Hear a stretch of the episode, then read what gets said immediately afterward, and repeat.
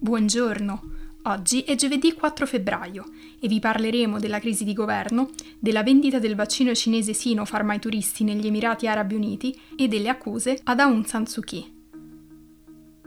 Questa è la nostra visione del mondo in 4 minuti.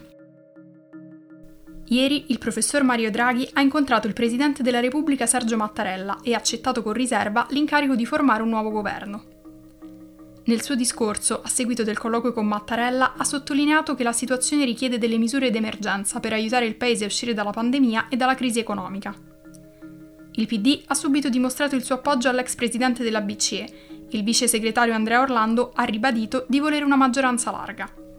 Nonostante le dichiarazioni di ieri di Beppe Grillo e Alessandro Di Battista che invitavano a non cedere al governo Draghi, il capo politico del Movimento 5 Stelle Vito Crimi ha dichiarato di voler mantenere salda l'alleanza politica costruita con il PD.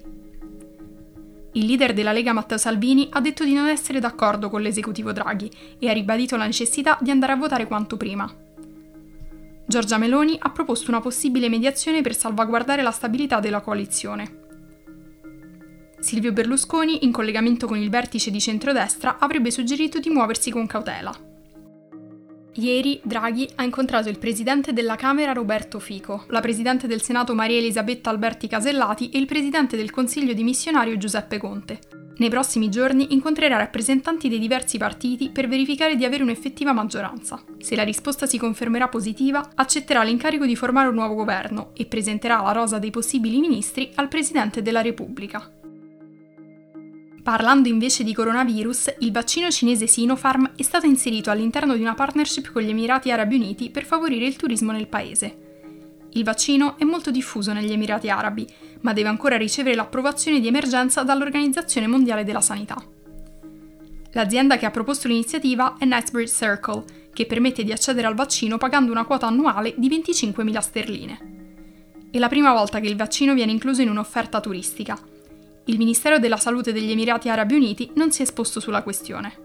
Il vaccino Pfizer-BioNTech non è incluso nell'accordo e l'azienda farmaceutica ha chiarito che in questa fase della pandemia fornirà il vaccino esclusivamente attraverso canali governativi ufficiali. Infine, spostandoci in Myanmar, la polizia ha formalizzato le accuse contro Aung San Suu Kyi, che sarebbe stata trovata in possesso di walkie-talkie importati illegalmente. In questo modo l'esercito vuole cercare di attribuire una parvenza di legalità all'arresto della leader birmana avvenuto lunedì in seguito al colpo di Stato.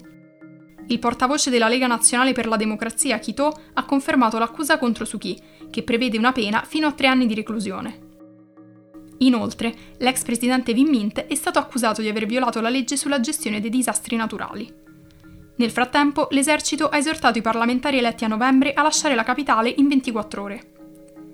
In risposta al colpo di Stato, il partito di Suki ha incitato alla resistenza non violenta, dando vita a decine di proteste pacifiche a Yangon, la città più grande del paese. Gli operatori sanitari hanno fatto sapere che non lavoreranno per il nuovo governo militare perché ha attaccato il paese con un sistema sanitario al collasso.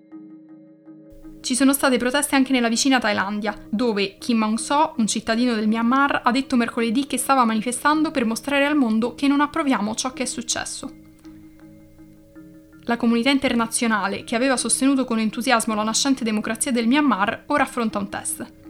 Gli Stati Uniti hanno minacciato sanzioni, mentre il Consiglio di sicurezza dell'ONU ha tenuto una riunione d'emergenza martedì, ma non ha ancora preso decisioni ufficiali. Per oggi è tutto. Dalla redazione di The Vision, a domani.